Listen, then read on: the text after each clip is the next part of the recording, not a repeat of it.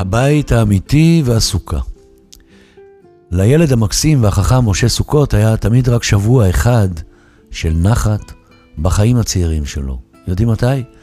כשהוא וחג סוכות התחברו יחד, משה סוכות. כי בשאר הזמן הילדים גיחכו משום מה על שמו, סוכות, אתה בא? שאלו הילדים, וסוכות אכן בא, אבל זה היה החג עצמו. אז מעבר למשה סוכות, שם מאוד יפה בעיניי, שווה בחג הזה להיעצר על זה שמכל ההבטחות של כל שרי האוצר לדורותיהם, שלצירי הארץ תהיה דירה זולה, כדי להגיע לדירה יש רק כמה אפשרויות לא מציאותיות. אחת נניח שאמא הורישה דירה, השנייה זכייה בפיס, והשלישית, אולי לגור בסוכה. סוכה זו האלטרנטיבה הכי מקסימה לחיות בה לנצח, היה אומר סבי הדתי דוב, שקשר את נפשו וגורלו בסוכת הנצח שלו. ואילו אני בן השמונה, הייתי בא אליו לקריות כל שנה, בחג, וגר איתו בסוכה הזו שבעה ימים, וגם אחרי שהחג נגמר, משכנו יחד עוד כמה ימים, כי מה שהיה טוב לו, היה טוב לי. עד שסבתא קלטה את הטריק ואיימה על סבי בלשון שלא משתמעת לשתי פנים, שהסכך והזמן שלו אצלה אוזל. המפיק יהודה עדר, חברי הטוב, כתב לי שבכל סוכות הוא מתגעגע למאיר אריאל. איתו היו יושבים יחד בסוכה. ואילו אני התיישבתי לי השבוע בדומיית עלי שלכת, בחדר, והנחתי לתודעה לחזור אליי, אחרי שזמן רב עזבה אותי. וככה כמו דברים שאנחנו עושים למרות שהם נראים לנו לא הגיוניים, לפתע בלי היגיון מיוחד, חשתי געגועים לבית שהיה פעם ביתי. כלומר, דווקא בחג סוכות, שהוא חג הבתים הארעיים, בא לי לחזור אחרוני, לבית שהעניק לי ביטחון מחד, ובדידות וחסך מאידך, אבל גם שכל, עמדה, הורים, אחות, אהבה, מיטה, כיסא, שולחן, עם שאריות, פירועי עוגה מהלילה. בכל מקום שאני מניח את הכובע שלי, שם ביתי. Wherever I lay my hat, that's my home. משהו כזה, שר פעם הזמר הבריטי הנשכח, פול יאנג. וזה מה שאני קורא לו מסתרי הבית השני. אבל עם כל הכבוד לפול, בא לי על אותו בית בן שלוש קומות שעברנו לגור אליו, שנות החמישים המאוחרות, שנחשב באותם ימים למהפכה עירונית ומשפחתית בבנייה, כי הוא היה יחסית גבוה. מה זה גבוה? שלוש קומות. מה זה מהפכה? שהיו לו שתי כניסות. טוב, היום הוא כבר מיועד לתמה, כי הוא קשיש מדי וסדוק. אבל אז בקומה השנייה של הבית שכנה כמו מבצר עתיק הדירה שלנו, בת שניים וחצי החדרים, כולל ההול, מסדרון כניסה, זה הול, והדוש באמבטיה, זה מאיפה שיורדים המים. השכנים היו ממש נחמדים וטובי לב, ואת הסוכה השנתית בנו הילדים בחצר ליד פתח המקלט, שנועד להגן עלינו לא פחות ולא יותר מהכוחות המצריים אם יום אחד יפלשו לרחוב. אז למרות הסיכויים לפלישה מצרית, האזור שבאנו לגור בו נחשב אזור טוב. הילדים היו צפונבונים חביבים, ובעיר המתפתחת שבתיה הסתיימו בשולי גבעה, שנקראה גבעת הכלניות, היום זו שכונת בבלי, זרם לצידה גם נהר הירקון על כל סירותיו, דגיו והברחשים שלו. וגם הים והחוף עם האוניות שעגנו ליד הנמל לפני שנהיה פרקט מעץ. גם אלה היו בסביבה, וכולם היו לנו בית. בספר המקסים, עד שאיינשטיין בא, על חייו של אלברט איינשטיין, מספרת המחברת שרה אהרוני שאלברט הקטן נמשך לא פחות ולא יותר מאשר להרכבת פאזלים. אלברט איינשטיין, כן, והוא בנה בתים ובניינים מורכבים לתפארת, מפאזלים. ואני חושב מעניין איך אלברט הגדול הגיע מזה להמציא את תורת היחסות. אני לעומתו חסר דמיון בפאזלים ותכנון בתים, אבל מצד שני, יש לי נטייה חזקה לזכור ריחות וזיעת בתים שגרתי בהם. אני מסוגל לשחזר את ריח המטבח עם האיקרה הרומנית של אמא. גם ריחות כביסה דחוסה מעורבבת עם ריחות עולם כאוטי שממנו ניצלו דרי הבית.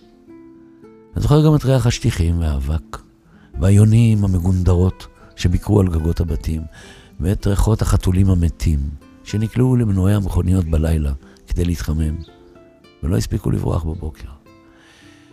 היה גם ריח של שמש שתגנה לנו את השכל. האם מישהו יאהב אותי אי פעם? היה שואל בחשאי משה סוכות. כי ידע שכל אחד זקוק למערכת יחסים שיש בה אהבה, כולל ילד כמוהו. ואילו אני ברגעים שכבר לא יכולתי לסבול מחוסר ומצפיפות יתר בבית, שהכיל גם בשלבים מסוימים את שתי הסבתות שלי, ברחתי מהבית לרחובות, לרחובות העיר הנבנית. אבל לא מהחלון או מהארובה כמו פיטר פן או מרי פופינס, אלא פשוט יצאתי כמו ינשוף גאה מהדלת. עד כדי כך, ששנים אחרי, כשאבי הטוב יצחק נטה למות, פתחנו את כל דלתות הבית ואפשרנו לנשמה הטובה שלו לעשות סיבוב פרסה, לברוח מהדלת הראשית לדרכה האחרונה. נאוה בבית? שאל השחקן שמואל רודנסקי בתסכית הכי מפורסם ברדיו בימים ההם שנקרא משפחת שמחון, על משפחה ישראלית בורגנית עם אפיונים חמודים ומעצבנים כאחד. התסכית הזה, למי שזוכר, שודר כל ערב בחמישה לשמונה, והארץ הקשיבה לו עצורת נשימה, שעה שהירח, שומר הבתים, עלה מעל כבישי האספלט החמים שרצנו עליהם יחפים. אין תשובות לשאלות, כי אנחנו התשובות עצמן, אמר פעם מישהו. לכן היום אני מבין שאת התשובות לבית האולטימטיבי, לעולם כולו, מצאו דווקא האסטרונאוטים הראשונים שדרכו על הירח. יום אחד, כשתהיה צפיפות בתים בלתי נסבלת על פני כדור הארץ, נבנה לנו בית בירח בצד שמאל שלו. הייתה אומרת הבחורה הראשונה שנתנה לי תחושת בית כשישבנו על הספסל הביתי בשדרה. לפני שבוע עמדתי לטוס מהבית עם שלל הנכדים שלי ללונדון, לראות את ההפקה האנגלית של ביקור התזמורת עם מירי מסיקה ואלון אבוטבול. אלא שברגע האחרון התברר שלנכד שלי לא היה דרכון תקף, אז במקום זה באנו לבקר בבית של עצמנו. וכשהאזנו לרגע לזמר ישראלי צעיר, אמר מישהו, תגיד, הוא לא מזכיר לך את הזמר הסולן של להקה ניו זלנדית ישנה? ואכן משהו בקולו הזכיר לי, רק לא יכולתי להיזכר בשם הלהקה. היה ללהקה בשיר הזה מין גניחת אה-אה-אה בפזמונים, אמרתי לפתע. טוב, אז התחלנו לחפש להקות ניו זילנדיות והגענו אפילו עד ל-ACDC האוסטרלים. ואז מישהו אמר, יש מצב שהשיר התחיל בשורה I once met a girl? וככה טראח, ישר מצאנו אותם. איך קראו להם? קראו להם Crash Test Dummies. והם בכלל לא היו ניו זילנדים, אלא מקנדה. והשיר שלהם נקרא ולא אה-אה. אז שמנו את השיר והשווינו עם הישראלי, והיינו בעיקר מבסוטים שדלינו משהו מהזיכרון העמוק שלנו. אחר כך, סוכות הנפלא והדין בחגי ישראל הגיע. עורר זיכרונותיי, ושוב חשבתי שלהיות הילד משה סוכות זה היה ממש מאתגר, אלא שמצד שני, מה היה חש אם היו קוראים לו משה פורים או פסח? אגב, השימוש בשמות חגים כשמות משפחה, בעיניי, הוא נפלא. ואגב, נדמה לי שעם השנים, משה כבר היה גאה מאוד בשם המיוחד והיפה שלו. היו פה השנה ממש מלא חגים, אמרה, וניסתה לתאר בזה רגשות מעובבים של שמחת חגים ועיצבות בדידות מהם. ועכשיו תכף יתחילו בחירות, אמרה, ואני עדיין מהססת במי אבחר, הוסיפה. היה לי פעם בית וסוכה, ועכשיו יש לנו את פוטין האכזרי, שמסוגל ועלול להפוך את העולם לבית חרב מפצצות אטום. עניתי. אחר כך הלכתי במוצאי החג הראשון להופיע באמפי רעננה המפוצץ, ואומנם תכננתי לשיר את ליד הבית שגרתי בו, אבל פשוט שכחתי, מרוב סערת הגעגועים שתקפה אותי, לבית האמיתי ולסוכה בחג. יש לי נטייה חזקה לזכור ריחות, וזה עד ביתים שגרתי בהם. זהו הבית האמיתי והסוכה. תהיה לכם בריאות טובה, ימים טובים, חג שמח, שבת שלום, שלמה ארצי. ליד הבית שגרתי בו הייתה לי פעם זה לא מקרה שעברתי פה. מחלתי כבר על הכבוד זחלתי כבר עד שום דבר והיא האם עוד בחיים כלומר עוד פה. היה פה ברוש עכשיו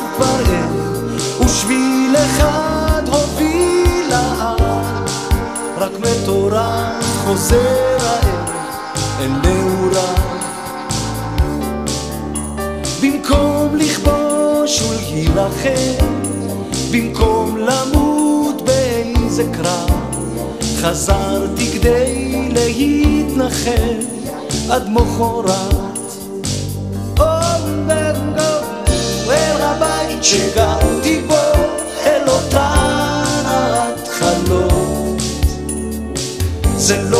שעברתי פה, פה שקט אצלי כבר לא.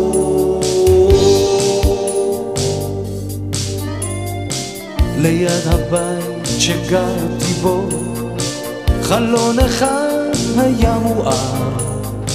זה לא מקרה שעברתי פה. שם התפשטנו ברוב, שם זה התחיל ושם זה נגמר, כמו תמיד בהבטחות לחתונות.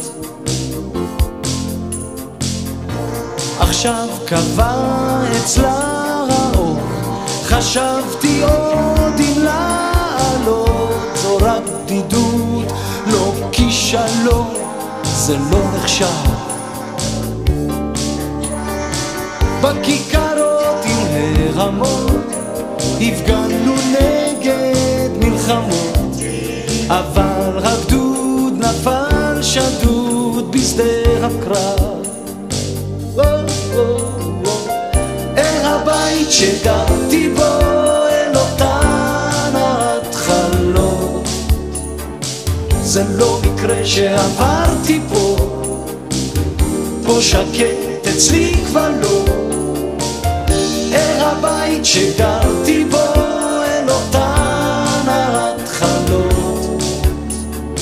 זה לא מקרה שעברתי פה, פה שקט אצלי כבר לא. אל הבית שגרתי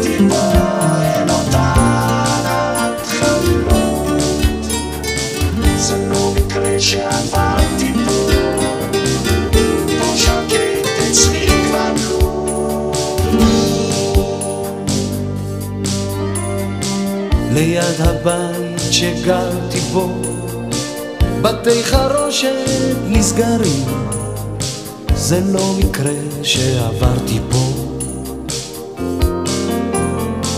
מן השמיים רק טיפות, הגשם טוב לאיכרים, והוא יורד והוא מרטיב את השדות. מה שהיה עכשיו כבר אין, ובחלון וילון הוא רב, היא הלכה לישון, היא אולי כבר אין, היא אולי לבד. מי עוד רוצה להתאהב, בלי לפחד מאף אחד? להתאהב בלי לפחד מאף אחד. הבית שגרתי בו, אל אותן ההתחלות. זה לא מקרה שעברתי פה, פה שקט אצלי כבר לא. אל הבית שגרתי בו, אל אותן ההתחלות. זה לא מקרה שעברתי פה, פה שקט אצלי כבר לא.